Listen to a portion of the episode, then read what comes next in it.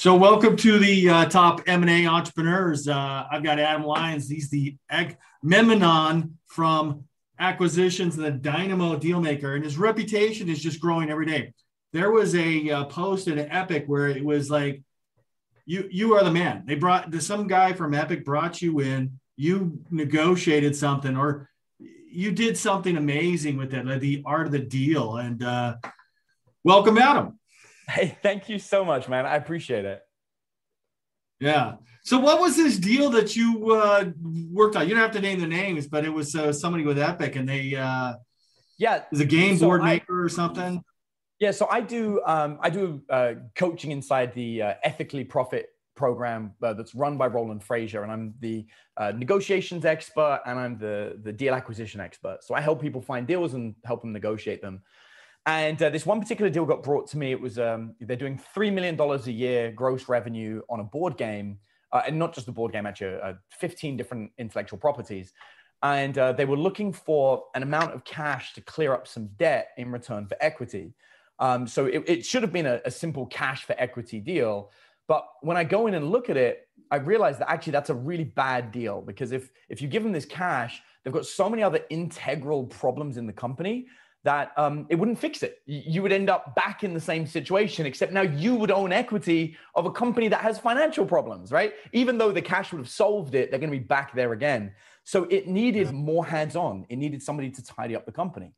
So I made uh, an alternate proposal. It was very complicated how I got there, but um, over the course of an hour, we ended up with they agreed to a zero dollar equity partnership where we would come in and tidy up the whole company. Um, and, and by tidy up, I mean really tell them how to tidy up the company um, in return for uh, a, substantial amount of equity in the company without having to pay any money um, to pay back the debt. So, and, and on and on. So th- that's a great question. No, they don't know who you are. How do they know you can do what you do? I mean, and also is you know, I'm, I'm sitting on the side as a buyer and I'm a little bit skeptical and saying, okay, this guy, guy sounds really, uh, you know, knowledgeable. He know, can do what he does. But what if I, I can't give him for you know, a year to do it or I give him six months to do it or two years? Yeah. So yeah, there's a lot, there's a lot of stuff there. The key is um, accurately predicting what's going on in the company. So from just talking to them for a few minutes, I said, can I make some assumptions about your company and you just tell me if I'm right or wrong? And then I started outlining common problems they may have. And I hit every single one nail on the head. So I predicted that uh, they ran Kickstarters, and I predicted that they'd run Kickstarters, that at the end of the Kickstarter, they were out of pocket as opposed to being profitable. I predicted that there was nobody in charge of sales and marketing. I predicted that when they calculated their costs, they had at some point missed certain elements like shipping that would have been a huge factor. I predicted the fact actually their board games are considered some of the most expensive in the world, but I predicted that actually because of the amount of stuff they put inside the board game, their profit margins are significantly lower compared on what people would think. I mean, some of these board games are four times more expensive than what you'd find a regular board game would be, but they're running them at almost a loss because they're trying to pack everything in. It's why they're so expensive. Um, I also predicted that a particular business model that they should employ would be more profitable. And then they told me they already had employed it, but only in one intellectual property of the 15. At which point I said to them, I guarantee you that's your most profitable um, IP. And they said, It is. Yeah. How did you know? And I was like, Because that's the right model you should be using. So by the time, you know, 30 minutes had been spent of me doing this business analysis, they were like, wow, you know so much about this. And I was like, yeah, because like in the last year, I've coached 700 CEOs through acquiring, negotiating, and scaling businesses. I was like, I, this is all I'm doing all day, every day. I can see from a mile away what's going wrong. And then they said, well, how do you fix it? And I said, we got two options. You can pay me a quarter of a million dollars, which is what I would charge you to come on board and do a consultation. Or if you're open to it, we can release some of that equity to uh, to have me come on board and help and my partner. So yeah, that's what happened. Uh, that's beautiful. You know, I came across a company in Tucson, Arizona that did Kickstarters to this uh, fund their manufacturing, and I was always suspect of that. That that's like an to me that's a losing proposition. You can't have money donated to you to fund your manufacturing. You have to have customers do that. So yeah, it, it's fascinating. So I, have generated over two million dollars on Kickstarter for successful, profitable Kickstarters, and every single time the way that we approached it was different. We approached Kickstarter as a way to obtain customers that are actually willing to pay a premium. So a lot of people make the mistake of selling to Kickstarter people at a discount, right? Like you're going to be, if you get in the Kickstarter, you're only going to pay this price. In the future, the price is going to be this. It's actually a lot better to be like, if you're on the Kickstarter, you're going to get limited edition versions that are going to be unavailable in the future. You can only get them today, right? Like the gold plated version, but they pay extra for it. And what's what's important about that is that gives you actually a higher profit margin. And all of those Kickstarter backers, they're not donating money for manufacturing, they're buying, they're pre-sale, they're, it's pre-sale basically. So that way I know, like one of them we did like, uh, we were developing a, a, robotics unit and we generated 560 grand, um, but we only needed 100 for manufacturing. So all of that left over was essentially profit. So we knew right out the, out of the gate, we we're going to make i think we ended up with like $260000 in profit off the kickstarter and we knew that straight away. But that's because it was calculated correctly and these were the limited edition beta tests of this particular robotics unit. Well that's a completely different perspective. I mean i would have never thought like that. I go like yeah you just can't keep having somebody else donate your manufacturing fees just Correct. go for yeah, customers just just and do it as a, as a customer acquisition source. Now this is where this gets really interesting in the kickstarter game. Kickstarter will send an internal email promoting the fastest rising Kickstarters. So actually, a, a, cool trick you can use, I'm shifting it to Kickstarter strategies, but a cool trick you can use is if you have a mailing list, you can make sure that your audience is warmed up, ready to start buying the beta test of whatever it is that you're going to release. And the minute you go live on the Kickstarter, um, have all those people buy, but also, and we've done this a few times, we'll get our internal staff to pay. We'll, we'll, we'll purposely put a thousand dollar item there, and we'll have ten staff members pay a thousand dollars each and get so we get $10,000 right away. Like the top item is selling out. And the combination of that plus all of our customers drives up the algorithm. Now, um, the whole purpose of this is to reach out to Kickstarter and say, within one hour, we achieved this much money.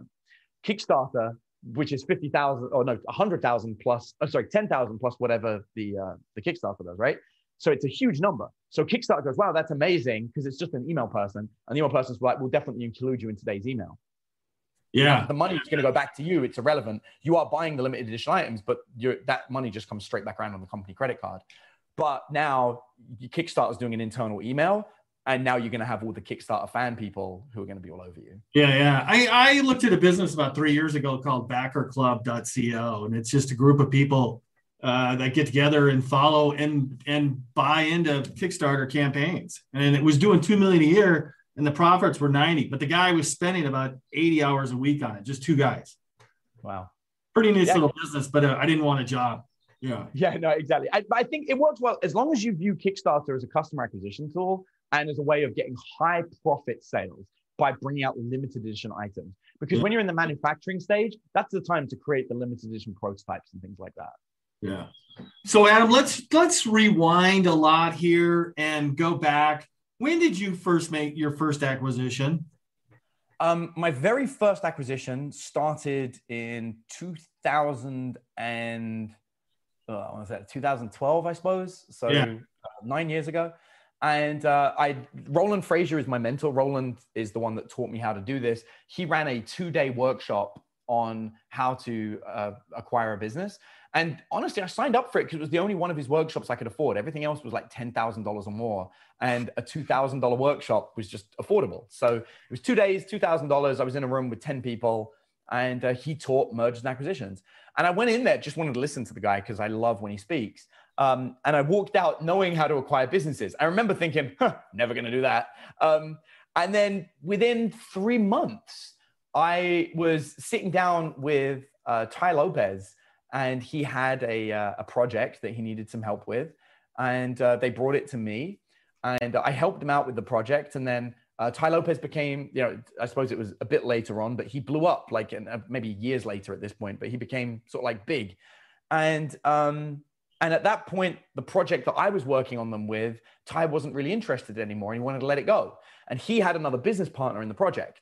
So ty says to his business partner, buy the project off me and uh, the business partner comes to me and it's like hey well you're kind of doing a lot of the work on this do you um, you know do you want to buy the other half And I was like, I don't have the money to buy the other half, but and that's when I did the acquisition. I said, but I tell you what I'll do is um, I'll work it off. I'll do an earn in for the other half.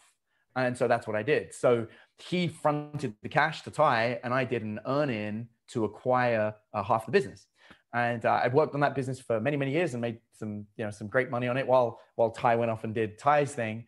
But it opened up my mind to the fact that I could acquire businesses by by trading work, I suppose.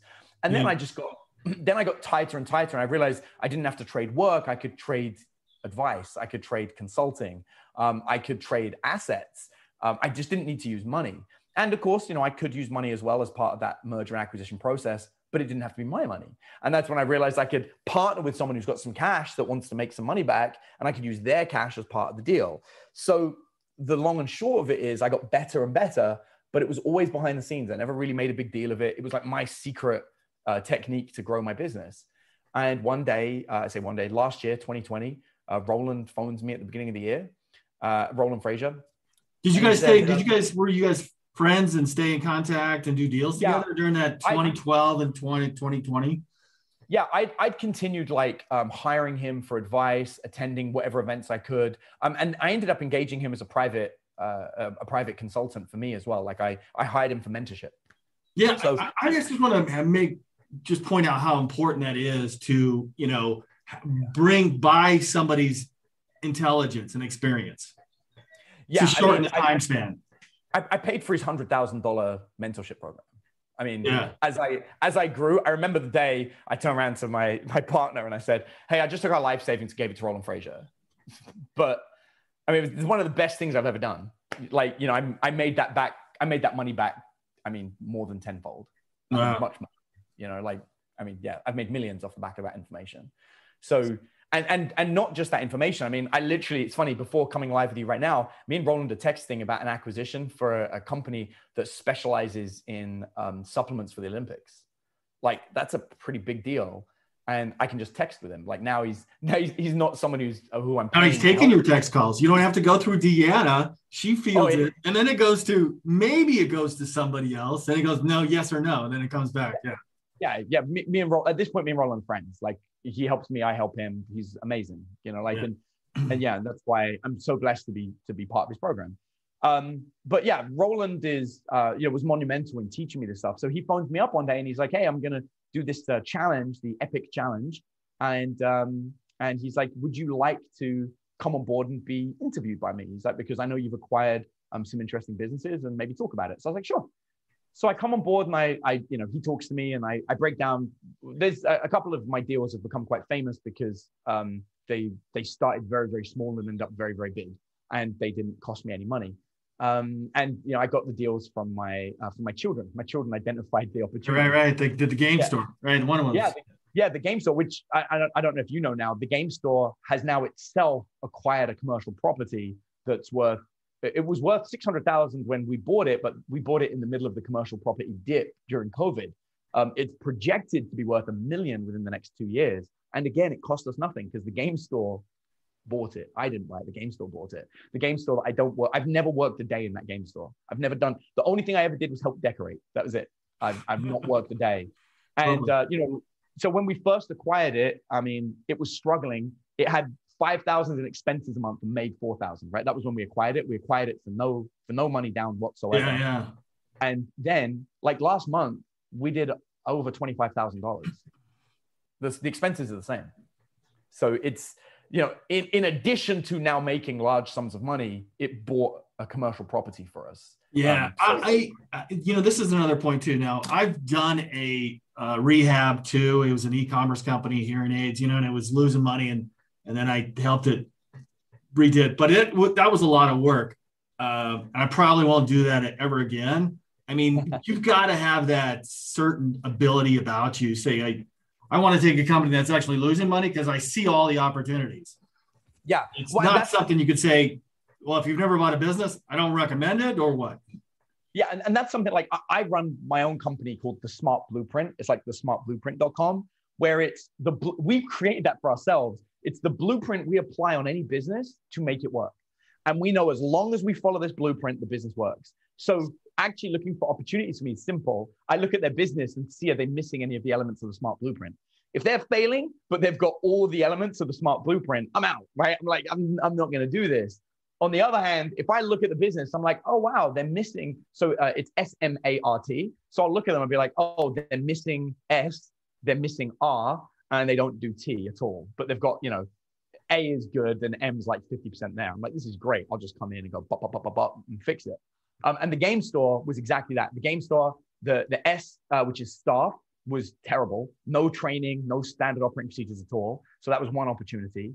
M stands for marketing. They had no ads, no outbound marketing whatsoever, um, and they had no good internal marketing either. Um, a is audience. They had a they had a tiny audience of about 20 people, but they had an untapped audience of 400 people that they never communicated with, who were all avid buyers. So their revenue was coming off of just 20 people with 400 waiting to buy. It was insane. Uh, revenue is the R, which is the sales processes, and they had absolutely none. They relied purely on customers coming in saying, "I want to give you money." There was no like reach out whatsoever um, at like you know sales processes. And lastly, testimonials. They had no testimonials, no evidence of you know no good reviews, nothing. So I look at this thing and I'm like, okay, it's losing a grand a month, but the opportunities are insane. And because of what we have with the smart blueprint, we can take a staff member that we train up, give them the the systematics of the smart blueprint, and go go and apply all this and that's what we did. Beautiful. I mean, that's I, am I'm, I'm rereading a bunch of Buffett, uh, Warren Buffett books, and there's discipline, patience, flexibility, courage, confidence, and decisiveness. I got to say, if you've got a checklist like a manifesto, that guy who wrote that book, that, that's perfect. I mean, that's yeah. great. Thank you. Yeah, and it's been like one of the most important things for us is like following that checklist. So we like, okay, we know this is this is good. and so yeah, so that's what we did with that. And so Roland asked me to share the story. So I shared the story at the time. We hadn't bought the property, but the business was growing. And um, Roland had been talking for like five or six hours. He was dying, and he had 67 questions in a Q&A. And so he says, Adam, I'm, I'm kind of tired. How about you answer the 67 questions? And every time you get one wrong, I'm going to make fun of you. Like, fine. And um, so I answered all 67 questions, one after the other. And uh, at the end, Roland looks at me and he goes, Dude, you got every single one right. Well done. He goes, But I knew you would. You listened to me and you're a good student. And I was like, You know, thanks ever so much. I get off the phone call and I was, you know, off the Zoom. I was so excited, just, just that I did a good job. And Roland phones me and he's like, I'm looking for somebody to come internally and deliver the program. He's like, It'll be, it'll be my face. I'm going to be out there. It's my content, but I want someone that follows my content closely who will be an internal trainer specifically for negotiation and uh, deal acquisition. He goes, You're really good at finding deals and you're really good at closing them. And uh, he's like, Would you come on board as a, as a coach? And I was like, I would be, it would be my absolute honor. Um, th- then it gets funny because he says to me, um, He's like, Okay, cool. How much do you want? And I was like, I'm not going to charge you. I was like, I'll just do it. Like, you know, I got your back. And he's like, No, he's like, I insist you have to get paid. And I was like, Well, this is now a problem because you're hiring me to be a negotiator and you're telling me I have to get paid and I don't want to get paid. But if I can't join the program and then have a story about how I negotiate with everyone, but I didn't negotiate with you. And Roland's like, I'm hearing a lot of talk and I'm not seeing a lot of negotiating. And, like, oh, okay. and so I think so, uh, he's still the master negotiator, right? oh, by far, by far. Yeah. So, and I'll tell you, my, my favorite story about Roland is uh, so I negotiate and I negotiate really hard and I negotiate for the one thing that, of course, you always want, which is gross revenue. And I was like, I want, I want a piece off the top. I don't want it after profit. You know, I want a percentage. And Roland said, I think I would lose respect for you if you asked for anything less. And so I asked for a number that I thought would be completely fair and that he would say yes to. And uh, Roland says to me, Wow, that's a that's a pretty big number.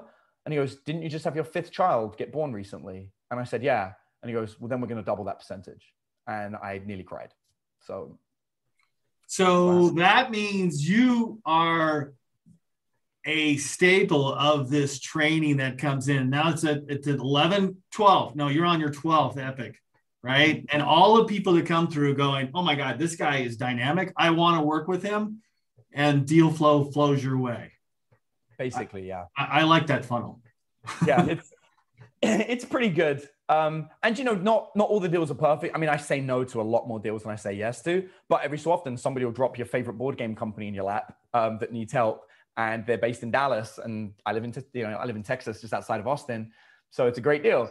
Um, yeah, no, you you we brought a deal to you as that clubhouse for dating, and that was just right. that was just ugly. I mean, it, it, looked great on the face, but you know, diving in a few more questions, like, uh, yeah, you're losing like twenty thousand dollars a month. You don't own the IP. it's it's funny. I think that's the value that people like from me coming on board is because I'll tell you if the deal is bad, and it's that's better than than doing it. You know, like, and I think uh, I think I've helped people not do deals a lot more than I've helped them do deals. So it's funny because I'll get paid to come in and negotiate, but once I pull it all up, I'll pull them to one side and be like, "Hey, we're going to talk about this before we go any further. I'm going to feel really bad if you acquire this, even for no money." And then I'll I'll show them you know that's uh, Jason Calacanis. He's uh, one of those investors uh, that invested in Uber and turned twenty five thousand to hundred million. He said it is about swiping fast on the bad deals, swipe, swipe, swipe, swipe, swipe, and double down on the great deals. But you've got to be courageous and decisive about those bad deals, and don't get attached to them at all emotionally. I, I find the easiest way to think about it is like real estate. Like just because a house is cheap doesn't mean it's good. Yeah. and uh, you know, we, we actually it's funny that the this is like my my office, uh, which I I love this place, but we looked at a house that was one block over, and it was half the price. And I remember being like, wow, it was the same size as this, but half the price. And I was like torn between the two, but I couldn't let it go that it was half the price. And so we got two surveyors to come in and then found out it needed an entire roof and foundation replacement, which actually is a brand new house. And at that point, this house, which is more expensive, was a lot better.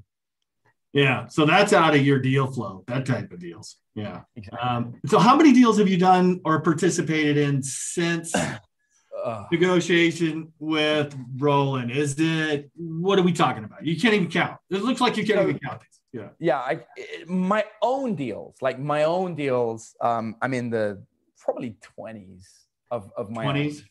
Yeah, of things that I've participated in or or I'm part of or or what have you.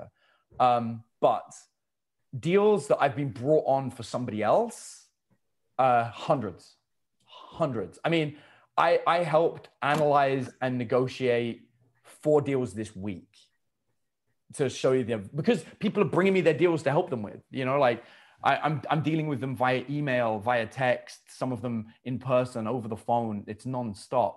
I got um, I got friends that phone me up. They're doing a two million dollar deal, and they just phone me up and were like, "Hey, can you help us through this? We know you're good at it." You know, like and and because both parties were friends, I didn't charge them because I was like, I can't charge you guys. You know, like and so I was like helping them negotiate between each other. So did you take a percentage though? I mean, that's the part of you don't charge. Don't charge no, the, the yeah.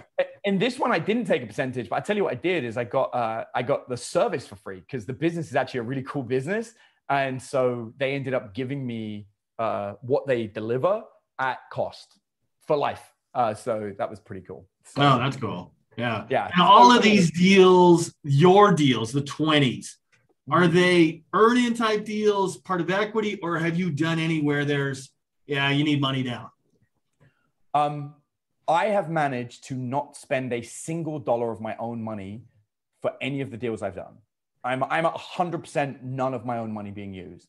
Some of them needed cash, but it was not my cash that got put forward. It was somebody else's every time. Every time. Yeah, that's amazing. 100%. Yeah. Yeah. But but that's like how can you be Roland's protege and, and not prescribe the medicine he's absolutely. distributing? Right. Yep. And I remember there was one there was one where like it absolutely needed cash to go through. Like 100%. And I phoned a guy that I knew had a large sum of cash I heard this. I heard this one, and you and just like screenshotted his bank account or something, right?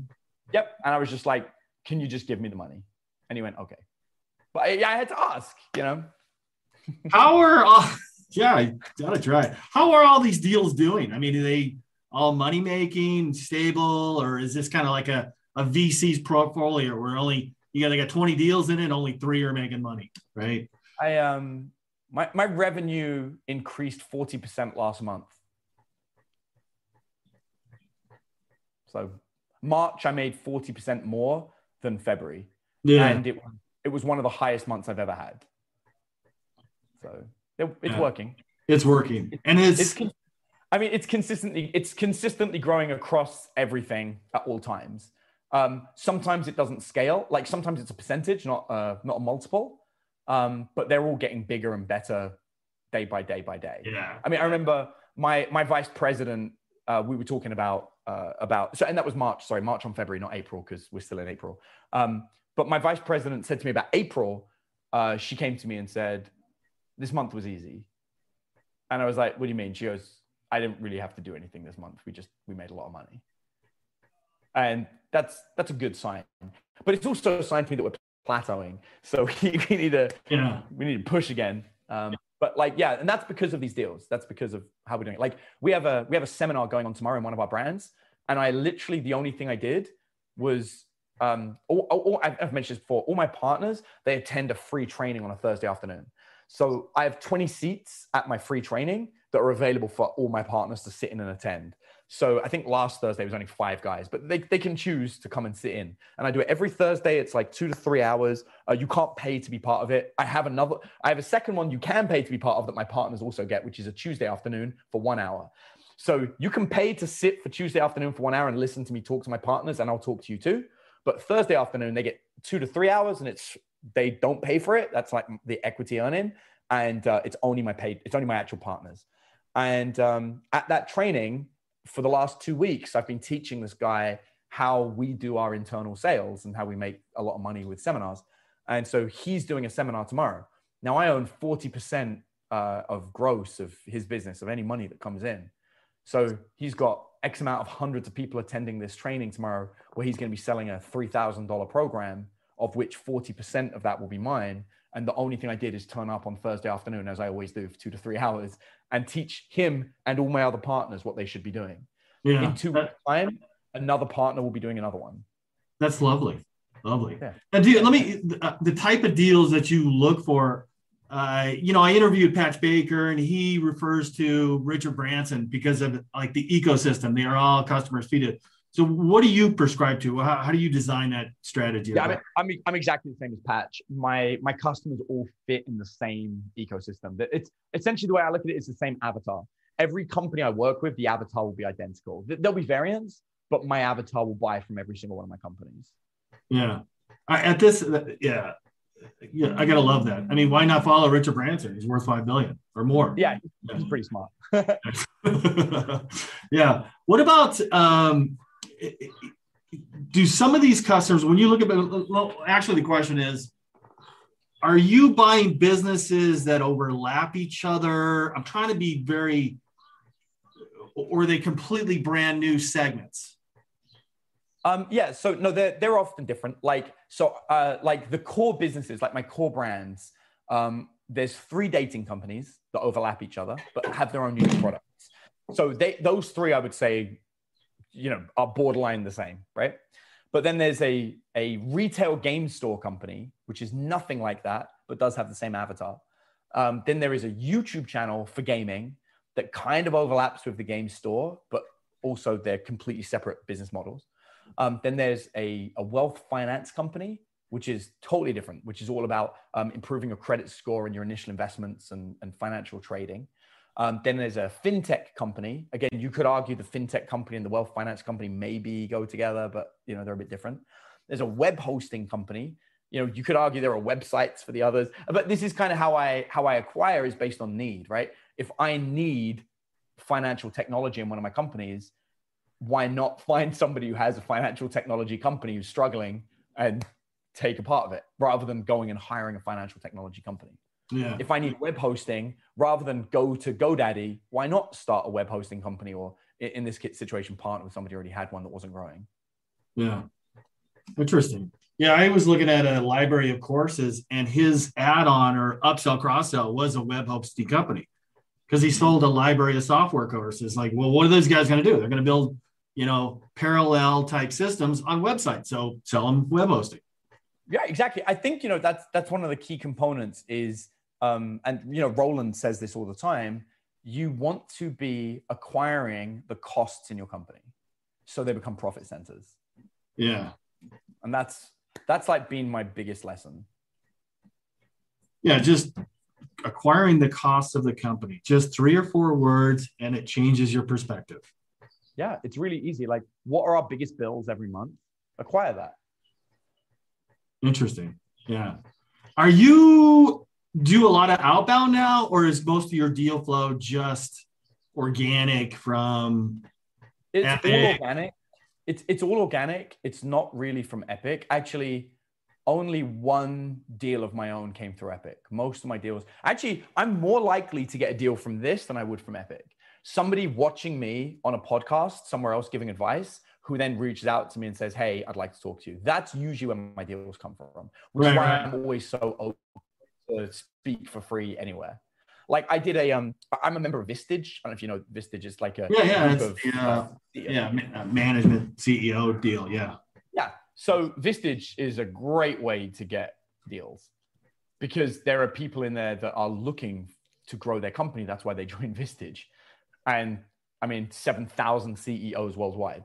I mean, just uh, you and I talked about this. Like, where you know, one of the biggest problems, the needs in Epic is helping people get deal flow because they the first thing they do is go over the uh, broker dealer websites and they get rabbit hole in that deal. Yeah. Yeah. Whereas the best, yeah, the best way I found the best way to find deals is in networking events with business owners who are trying to grow their companies. Because that's what you do. If, if you're going to sell your business or if you're trying to grow it and you want to partner, the very last thing you, or the very last thing you're going to try is, well, maybe I'll try and grow it. I'll sign up to this program, and bam, you can find them. Yeah. So where are you at with this? Like your your long term goal, keep and hold forever, or? Yeah, I'm. Um, it's a bit complicated. I could stop working tomorrow and be fine for the rest of my life. So that puts me in a unique perspective. I, I like don't need to work ever again if I don't want to. So I only do things I like doing and I'm acquiring businesses that I like. And so I don't know if I would get rid of them just because I like them, but that doesn't mean I haven't considered it. And I might be interested. It's kind of like houses. I've got the same model of houses. Like I don't really sell my houses either because I like them. And like, yeah, I, I own like four houses. Everyone's like, are they investment properties? I'm like, kind of. I kind of rent out rooms in them, but I tend to not let the whole building go because I like using the building as well myself. Um, so I've got like this this whole thing that I buy it because I like it and I don't really need the money. Um, but having said that, I have definitely thought, well, maybe I'll sell two or three of the houses and buy one I really, really want. And I feel the same about the businesses. Like if if ever the right deal came across and I really needed to sell some businesses to just to free up bandwidth to work on it, I would consider. Yeah. Well, I guess you better do it before uh, 2022 comes around in case uh, Biden's uh, 50% or 40% uh, capital gains tax comes in. Yeah. You know, it's, it's pretty funny. Um, I, I, find if your companies are structured correct, like I'm an employee, I, like it's not really going to affect me because I am an employee of my own companies. My companies are own corporate entities. And because we look after our staff, uh, we perfect, like, so I, I got my, my own viewpoint on this. The valuation of your company is based on a multiple of your EBITDA, right? Which is your profit. It, why would you ever run a company at profit if you weren't planning to sell. It just, to me, doesn't really make sense. So we keep our profit low on purpose and reinvest the cash into our staff and systems. That way, there is nothing really worth taxing. But we don't hide. Yeah, money. Buffett would call that uh, compounding.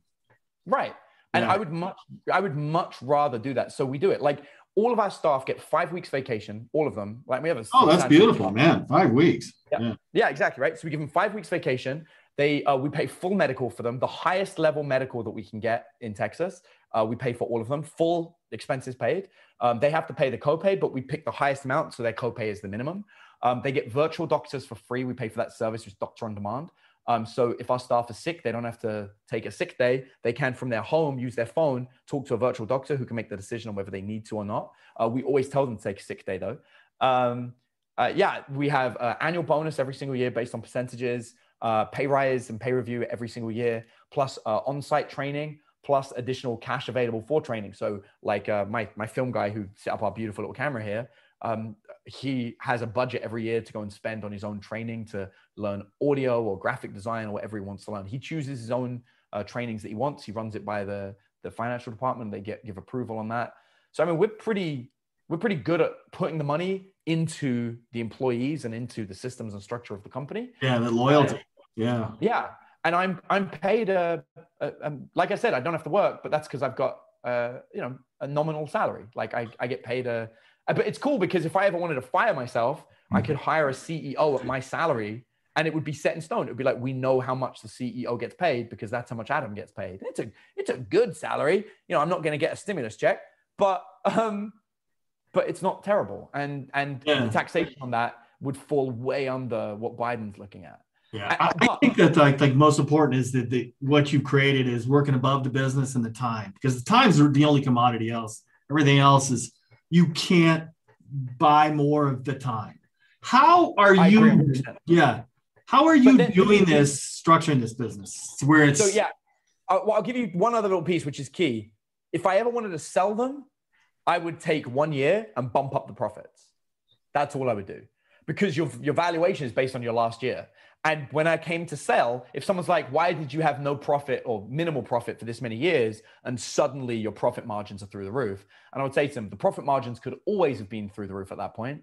We compounded it to grow the company. You're welcome. Yeah. Yeah. You can either you can either take it exactly as it is and scale it yourself and just enjoy that massive profit margin, or you can sink the profit back into the company and scale it through the company. These are both options for you and they're both mapped out. This will make my company sell for a high multiple if I ever did want to sell it. Just yeah, for the record.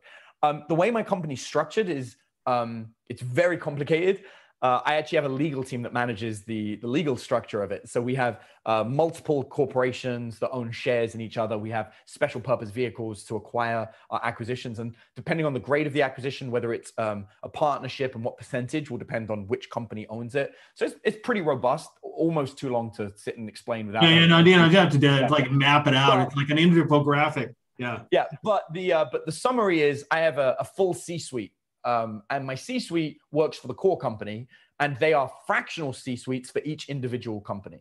So, you know, my CFO doesn't need to spend 40 hours a week on each brand. So he'll spend X amount of hours on this one, X amount of hours on that one, and we'll bill for his time where it makes sense as well internally.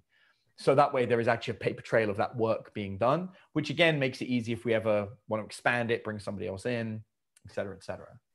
Yeah, I think so, you know that's the most one of the most important thing. I had a conversation with Sharon Brown, and she's it's all about putting that in, infrastructure in place too, so that she's not spending mm-hmm. in a new job. Correct. Yeah, that's amazing. Hey, Adam, we're at uh, you know 40 minutes. So I I, I want to thank you, man. This has been a great addition. I uh, I just love hearing your talk, and I think I think out of all the ones I watch, I watch Roland, I watch you, and you know, and I think kind of in that order. Thank you. Yeah, yeah, me too. I watch him first. Yeah. hey, I want to appreciate, man. Thanks for the time. I appreciate it. That's uh, the, the top M and A entrepreneur. Appreciate you. Have a great day. All right, take care.